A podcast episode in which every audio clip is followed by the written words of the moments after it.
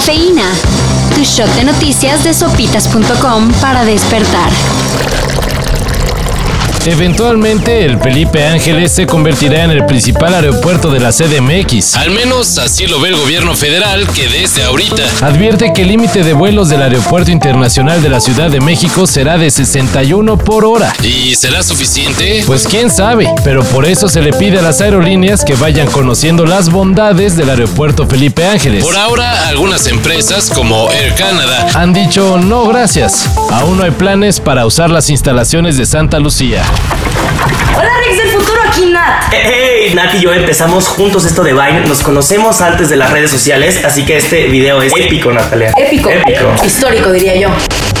Ayer, en un par de horas, el youtuber conocido como Rix pasó de ser sentenciado a tres años de cárcel a quedar en libertad. al someterse a un procedimiento abreviado y declararse culpable de violación equiparada en grado de tentativa en contra de Nat Campos. Rix consiguió reducir su castigo y al no alcanzar más de 5 años de prisión, Se le concedió la posibilidad de llevar su proceso en libertad, no sin la condición de no acercarse a Nat Campos hacerle a ella un pago por reparación de daños y además quedar registrado como agresor sexual. I think it's it's the best decision that I have made it, and it's right on the point, in my opinion. I moved from from Juve now to um, to Manchester.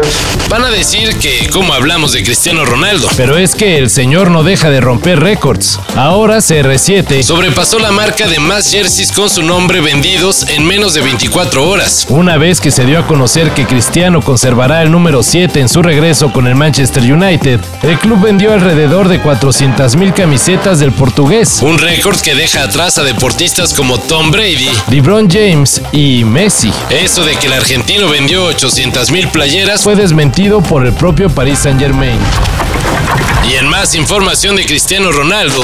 I'm so happy to be back home after 12 years. So I'm really glad and I'm looking forward to start uh, Se prevé que este sábado el astro portugués debute con el Manchester United y todos los aficionados al fútbol vean en televisión el esperado momento. Todos menos los de Reino Unido. Sí, resulta que si los ingleses quieren ver el regreso de CR7 al Old Trafford, tendrán que ir al estadio. Esto por el blackout. Una ley que prohíbe transmitir juegos los sábados entre las 14.45 y las 17.15 horas. Y ya que el partido de Cristiano es a las 3 de la tarde, pues ni modo. ¿Y por qué? Pues sencillo. es para evitar que partidos como el del sábado tengan un efecto negativo en la asistencia a los estadios de equipos no tan populares.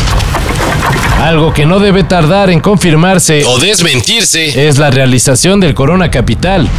Artistas como Elpi y Temi Impala han metido en su mercancía oficial y en la información de sus tours una fecha que ya alborotó las emociones de los que ya quieren volver a vivir un festival. 20 de noviembre, Ciudad de México, Corona Capital. Claro, hay que tener en consideración que no estamos ni cerca de superar la pandemia. Así que habrá que esperar a ver qué dicen los organizadores del festival.